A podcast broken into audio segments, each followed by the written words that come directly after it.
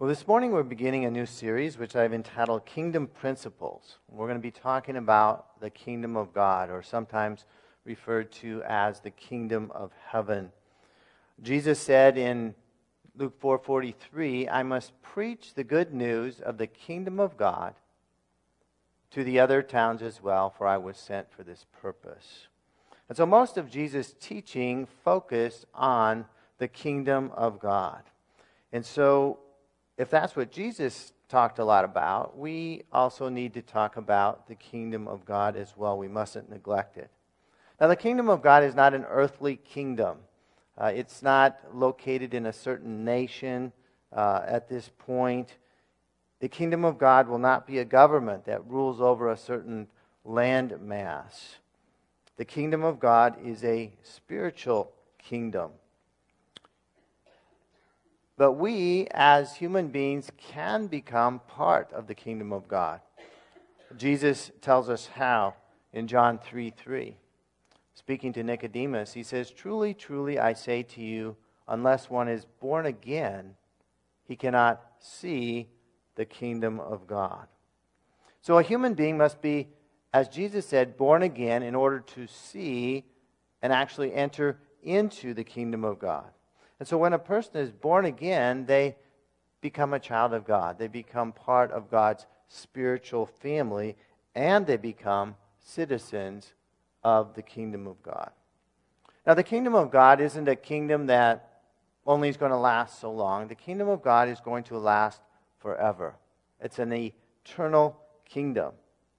And those who are followers of Jesus, those who are disciples, are citizens, therefore, of an eternal kingdom. In fact, that's really what eternal life is all about being citizens of the kingdom of God.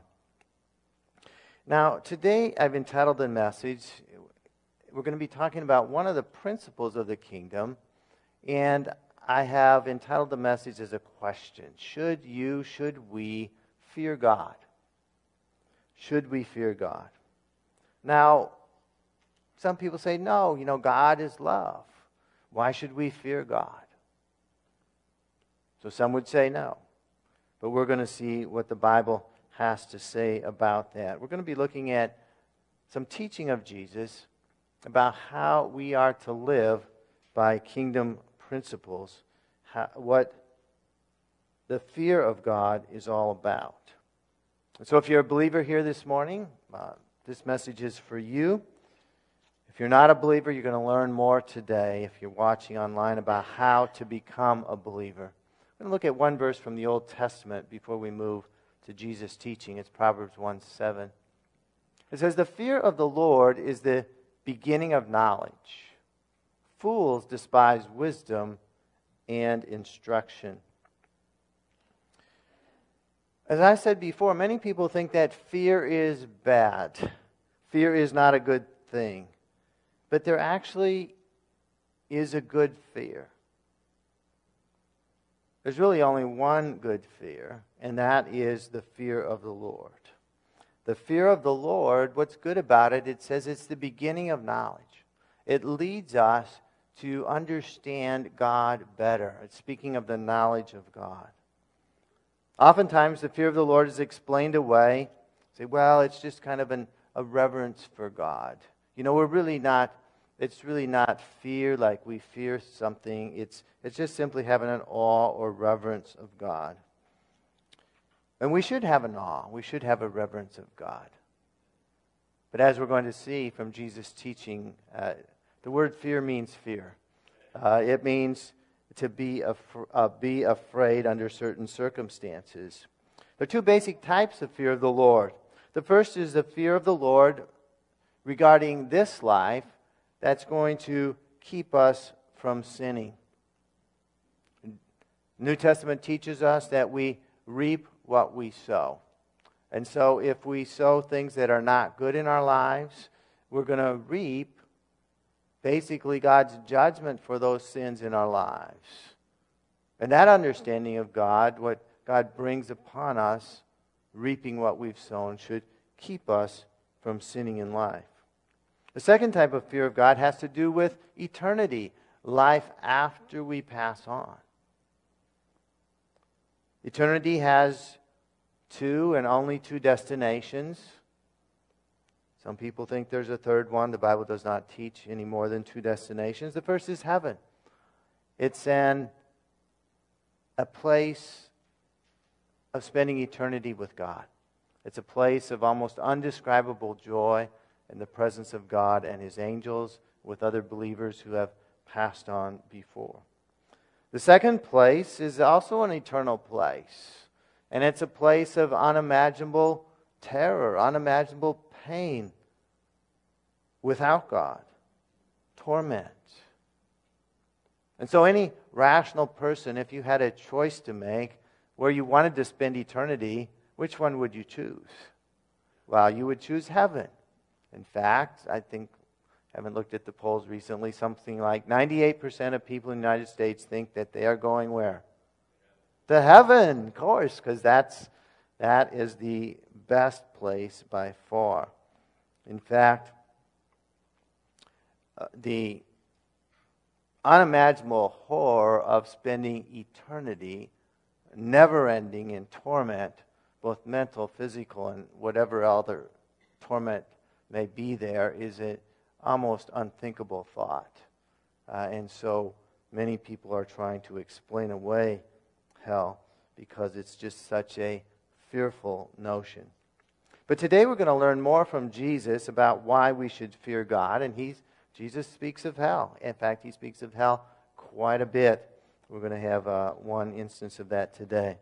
The fear of God leads to blessing in this life and blessing in eternity. Now, we are to fear God alone, to fear God alone or fear God only. Our story begins in Luke chapter 12.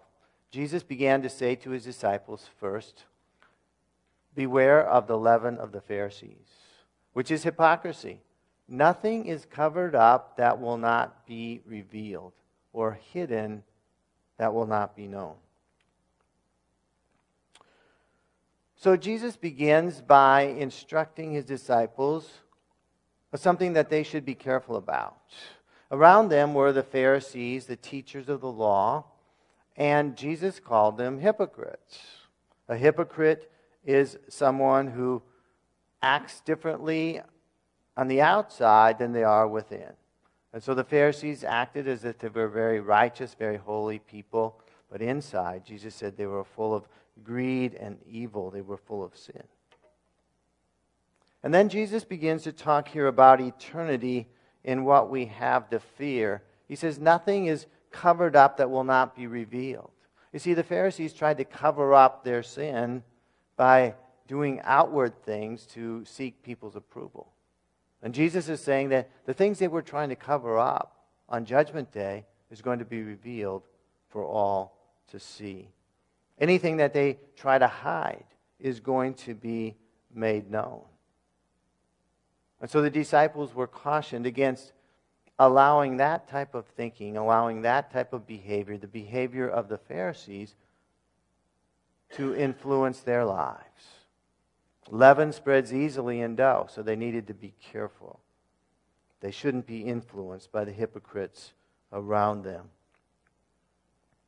Jesus be, continues talking about judgment in verse 4. He says, I tell you, my friends, do not fear those who kill the body, and after that have nothing more that they can do.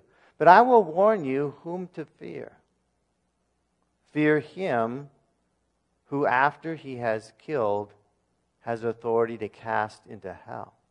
Yes, I tell you, fear him. So Jesus tells us whom we are, first of all, not to fear. We are not to fear someone who would kill our physical body, because what would be the result of that? We would simply enter into the Lord's presence in heaven. That's the worst they can do to us. We are to fear one person alone. We are to fear God. Why? Because God is the judge of all. And He has the authority to send a person not to heaven, but, well, He has authority to send a person to heaven, and He has authority to send a person to hell. Now, in this verse, if I'm counting correctly, the word fear is repeated a number of times. We are not to fear those who kill the body. We are to feel, fear Him, that's God, who has authority to cast into hell. Yes, I tell you, fear Him. He's repeating it multiple times that we are to have this fear of God. The greatest tragedy, tragedy that could ever happen to a human being is to spend eternity in torment in hell outside of the presence of God. You see, even in this life, even an unbeliever experiences good things from God. Because God causes the sun to shine. God gives people things to eat. He provides for people, even those who do not believe in Him. His presence is here in this whole world. There's no place anyone can go to escape His presence, but in hell there is no presence of God. And that is the most terrifying thing of hell. Verse 6 and 7, Jesus goes on to say, Are not five sparrows sold for two pennies? And not one of them is forgotten before God. Why, even the hairs of your head are all numbered. Fear not. You are of more value than many sparrows. So God cares deeply about his creation, all of it. Even the animals, even the birds, it talks about here. So God, Jesus tells us, first of all, we are to fear God who can cast a person into hell. And here he tells us to fear not. Perhaps, not perhaps, surely, both are true. Uh, there is something we are to fear God as the judge of all things to keep us walking close to Him.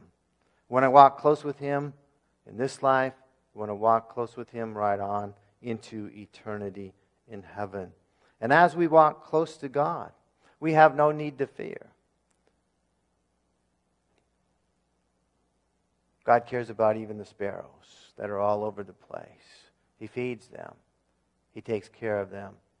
And surely He will take care of us in this life. We don't need to fear that He's not going to take care of us.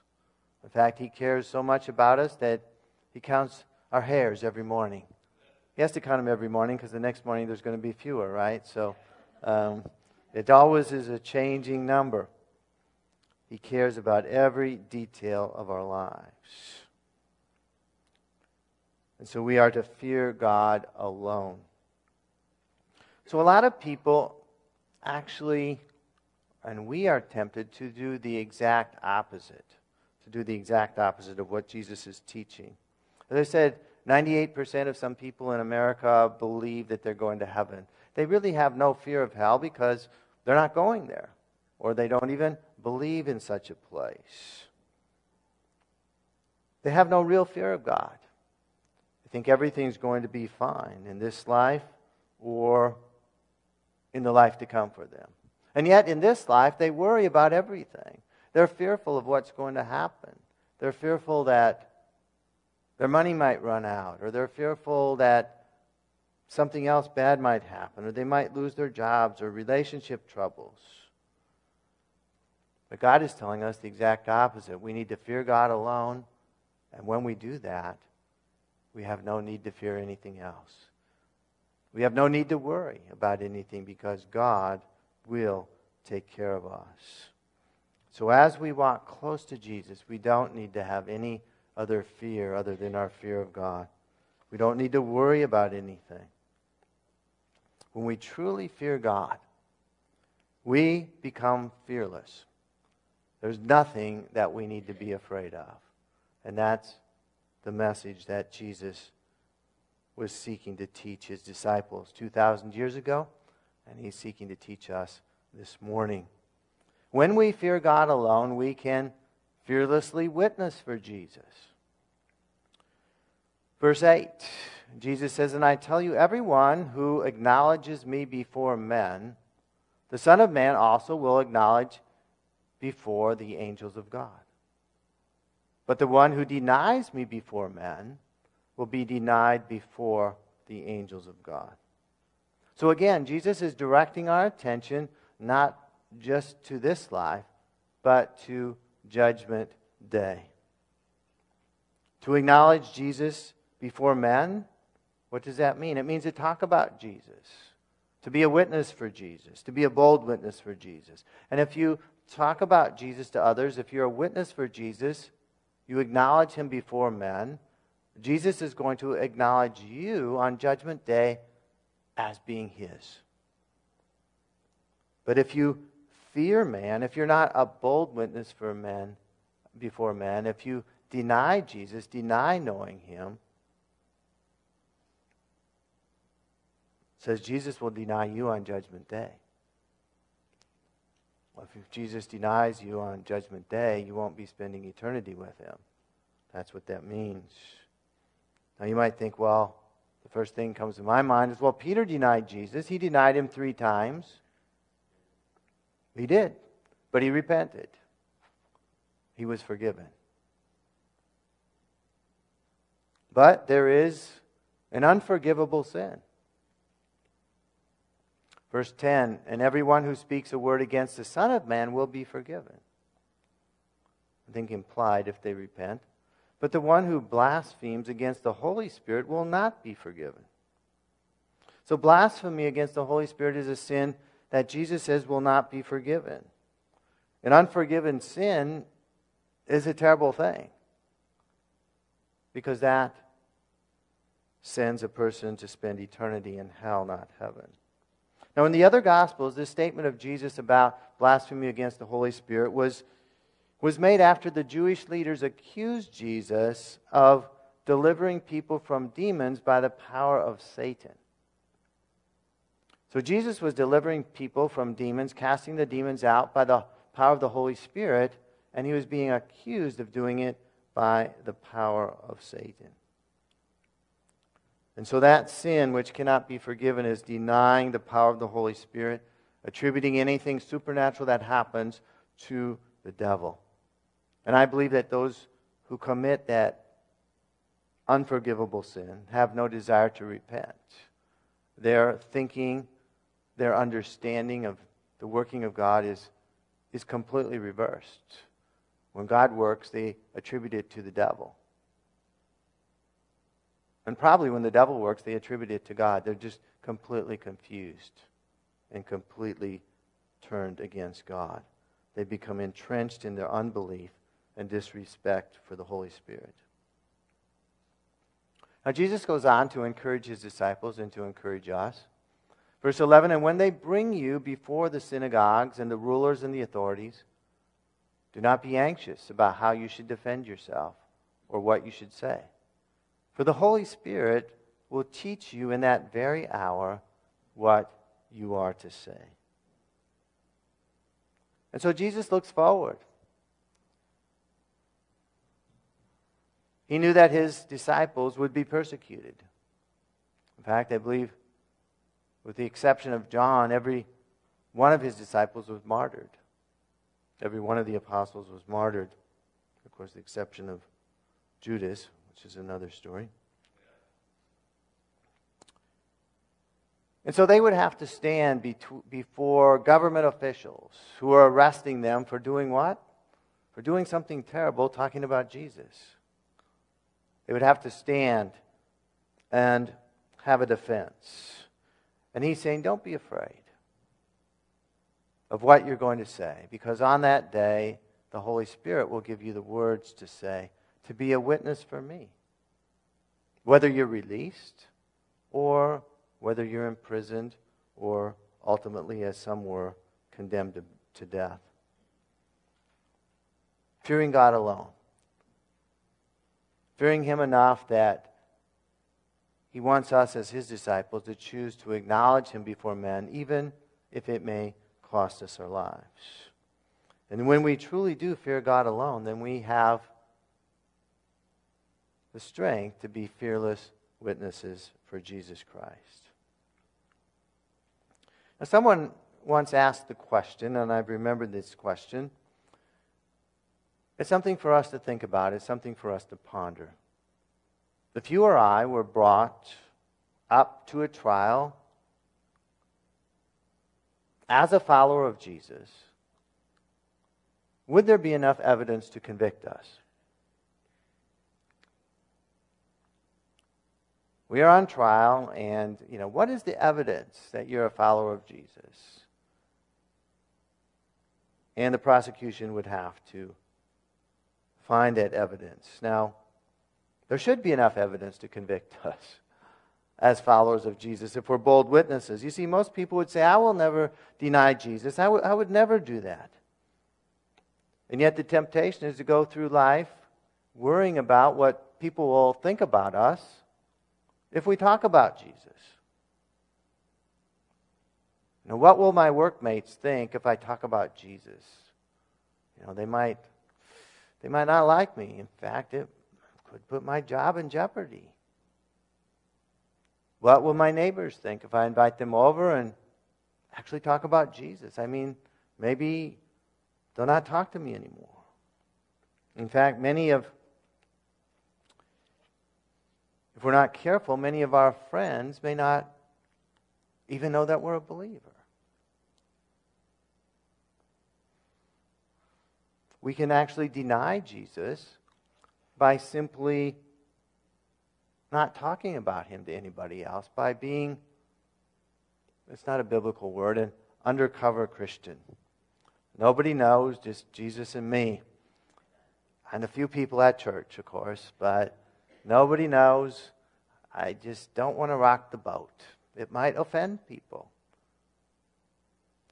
God wants us not to be obnoxious about our faith, but He wants us to share the truth about Jesus and not be afraid of what other people would think. As we grow in our fear of the Lord, our fears of being a bold witness will decrease. And God will give us opportunities. I believe He gives us opportunities all the time to talk about Him, to share with others about His goodness, to invite others to study the Bible with us, to come to church with us, whatever it may be. God wants us, as we fear Him more,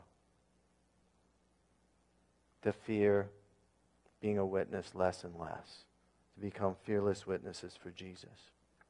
And finally, Jesus con- con- uh, encourages us to consider eternity again, talking about laying up treasure in heaven. You see, as we go through this teaching of Jesus today, we are, we are learning that Jesus is seeking to shift our gaze from this life to eternity. And as we focus on eternity, it will impact how we live this life. Verse 13 Someone in the crowd said to him, Teacher, tell my brother to divide the inheritance with me. And he said to them, Take care. Be on your guard against all covetousness for one's life does not consist in the abundance of his possessions. So, somebody, as Jesus was teaching his disciples and the crowd of people who had gathered to talk to him, somebody called out and said, Hey, I got a problem with my brother. You know, apparently the father had died, and his brother, it seems, was keeping all the inheritance to himself and was not wanting to share it with him. Now, Jesus' concern, or Jesus perceived this man's concern, was not simply justice, it had to do with covetousness. He was, he was greedy. He simply wanted some extra money for his life. He wanted to increase his wealth, he wanted to increase his possessions. He was focused on this life, getting everything that he could rather than eternity. And usually, people who focus on getting as much as they can in this life wealth, possessions do that because they're afraid. What are they afraid of? They're afraid of being poor, they're afraid of not having enough, they're afraid, afraid of lacking in this life, they're afraid of perhaps not having as much as the neighbors or somebody else. To illustrate his point, Jesus told the crowd a story. He told them a parable, saying, The land of a rich man produced plentifully. And he thought to himself, What shall I do? For I have nowhere to store my crops. So we have a man who was already rich. That would imply he had enough to cover his own needs and some extra besides. One season he had a great harvest, greater than perhaps he'd ever had before, and his barns were too small to contain all of the grain that he had. And so, as we see his thoughts begin here in this story, what is he focused on? We see a lot of eyes. He thought to himself, What shall I do? For I have nowhere to store my crops. He was focused not on God, obviously, no thought of God. He was focused simply on himself. There was no thoughts of giving thanks to God for this bumper crop. It was all about self centered thoughts. And that leads, continues in the next verse.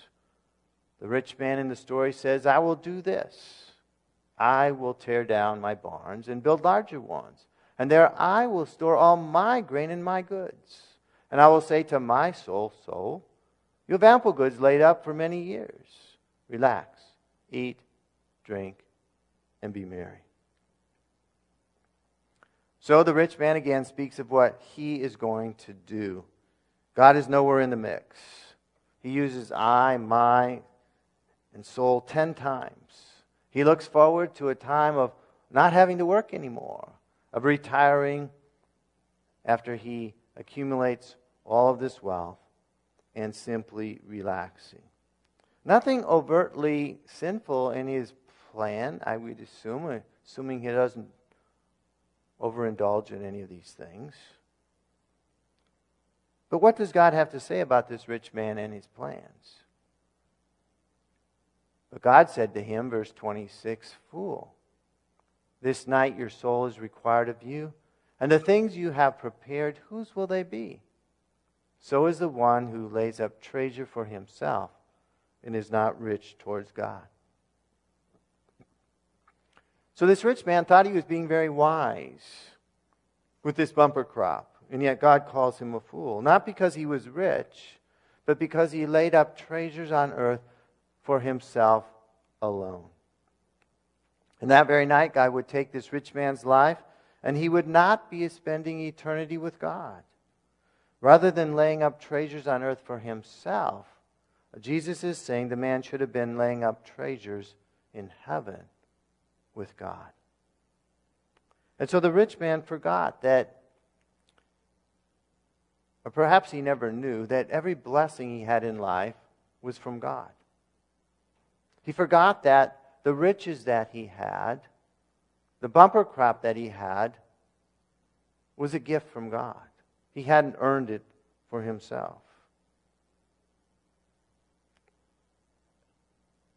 And every person on this planet, whether they're a believer or not. The Bible says every good gift that we have in life, and God gives good gifts to believers and unbelievers, is a gift from God that, for which we ought to be thankful and acknowledge that everything that we have is not really ours, it's God's.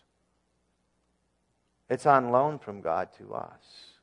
We are to be stewards to use the things that God entrusts to us for Him and not for ourselves. And so, every blessing that we have from God, we ought to be thankful to Him and use the resources that He has given us for His purposes. And that is the key to laying up treasures in heaven. Oftentimes, oh, what does it mean? You know, how can I, how can I write a check to heaven? You know, how can I, how can I give what I have? How can I lay up my treasure in this spiritual place called heaven.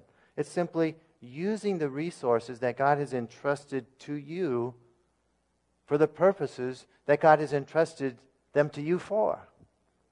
Everything you have from God is given to you for a purpose. Of course, some of the purposes is to feed yourself and your family. Some of the purposes is to put a roof over your head. But even those things are to be used. Even the places that we live, the food that we have is to be used for the purposes that God has for them. And so the money that we make, whether it's a job that we're doing, whether it's the government giving us a check, whether it's an investment, earning interest, each of those aspects of our finances is from God. It's not ours. And God has a, has a purpose for everything that He entrusts to us. And we know from other teachings of Jesus, He gives different amounts to different people. He gives so many talents to this person, another amount of talents to that person, other talents to this person. And they're different amounts. We mustn't be jealous of those who have more. Each person is required by God to use what He has given to us for God's purposes. And as we do that, it lays up treasure in heaven. And what is that treasure? It's, it's rewards that we're going to enjoy one day in heaven with Jesus. If we use what God has entrusted to us only for our desires, for our wants, then we become like this man. We, we are foolish. We're not using what God has given us. We're not thinking of eternity. Why do people lay up treasures on earth? They're afraid, right? They're afraid that they're going to be poor. They put their trust in their treasures rather than in God. God doesn't want us to do that. Disciples who fear God lay up treasures in heaven. Our trust is in God. He will take care of us. And so this morning we've learned a lot about the fear of the Lord from Jesus. The fear of the Lord sets us free from fearing anything else. When we truly fear God, we don't need to worry at all. We fear God, we obey Him, He takes care of us. It's as simple as that. The fear of the Lord gives us the power to be fearless witnesses for Jesus. Whenever His Spirit prompts us, whenever He gives us an opportunity, we share the words that He's put in our hearts with those around us. We don't need to be afraid. The fear of the Lord helps us to focus our priorities on eternity. As we think about eternity, what it's going to be like, as we order our lives here and now in light of eternity, it helps us to live for Jesus each and every day. When we focus on eternity, we lay up our treasures in heaven, not on the earth. We take care of our earthly responsibilities with the resources that God has for us, and we lay up treasures in heaven.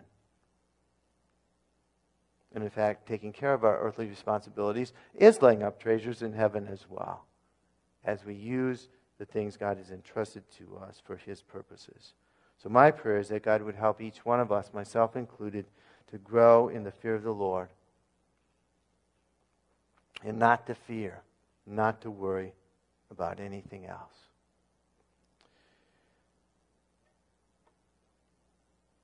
Now, to truly fear God, that begins by submitting your life to Jesus Christ. And if you're listening to me online, I'd encourage you to think about becoming a believer or recommitting your life to Jesus Christ this morning. To do that, you need to repent, turn away from the life that consisted of sin, doing things contrary to God's will. Repent, turn away from those things, believe that Jesus died on the cross that your sins might be forgiven. And submitting your life to follow Him the rest of your day. So I'd like to ask us all to bow our heads right now. We're going to pray a simple prayer, committing our lives for the first time to Jesus or recommitting our lives to Him this morning. I'd encourage you to pray along with me something like this Father, today, I admit that I've sinned. I've done things that were selfish. I've done things that were hurtful to others. I've done things that hurt you. And I repent. I turn away from those things. I believe Jesus died on the cross that my sins might be forgiven. Please forgive me. I believe you rose from the dead. and I commit my life to following Him as my Lord and Savior. And let's also pray about what Jesus taught us today. Father, we thank you for teaching us to fear you alone. But thank you for teaching us that there is one fear that we should have in life. It's the fear of God. The fear of God that helps us to walk a holy life. The fear of God that helps us to walk in light of eternity. May we fear you alone.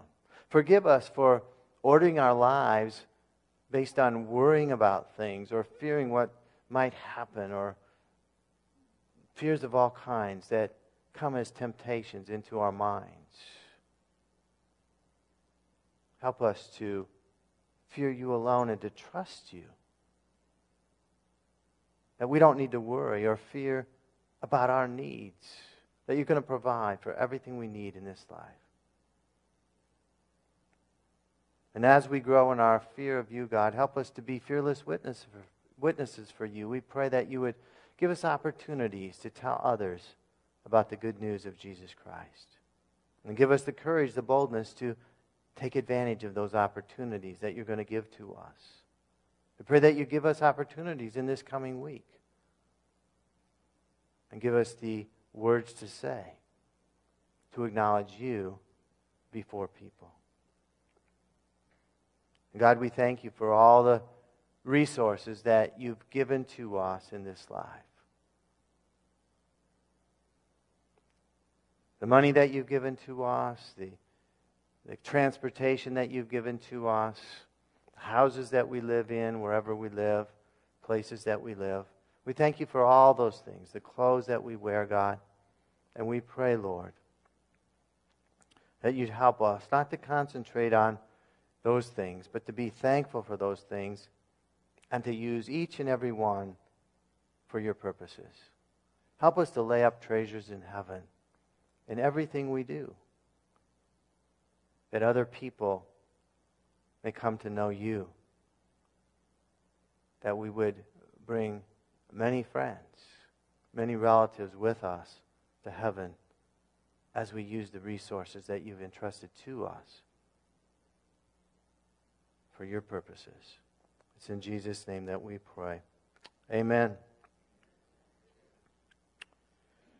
We are going to have a, a, brief time of healing prayer. Let's look at this promise of Jesus in John 15, verse 7. It says, If you abide in me and my words abide in you, ask whatever you wish, and it will be done for you. That's a pretty uh, blank check, isn't it? What's the condition? We need to abide in him, and his words abide in us. When we do that, the things we ask for are going to be the things He desires. They're going to be according to His will. And when we pray according to His will, our prayers will be answered each and every time in God's timing. So we're going to pray for healing this morning. Uh, there really are, I'm aware of a, a lot of people in our church family who are not here who are struggling with illnesses of various kinds either in their lives or in a near relative that they're caring for. And so we're going to lift those up as well. If you have a need for healing in your life or you know someone who's uh, close to you that needs healing, I'd like to ask you to raise your hand so that we can pray for you. We, uh, whatever it may be, we want to pray. There's a need for healing in your life or someone close to you. All right, well, you can join with me. We're going to pray, and I'm going to pray uh, for the needs in our church family as well. And uh, so let's pray. I encourage you to join along with me. Father, today we thank you for your promise. We abide in you. We know that it's your will to heal. We see that in the ministry of Jesus. And we pray, God, for your healing power to go forth as we pray together this morning. We pray for those in our church family, God, that need healing, God. We pray for Jerry, who was in the hospital this past week and should be coming home today. We pray for a complete healing, God. Complete healing in her life, God, of, of this uh, virus that she's had. We pray for a complete healing, God, of the cancer that she's battling. In Jesus' name, God. Uh, we pray for those others in our church family. We pray for Elizabeth and Alex, whose mother is not doing well, and they're caring for her almost night and day, God. We pray for healing upon Alex's mother, God, in Jesus' name.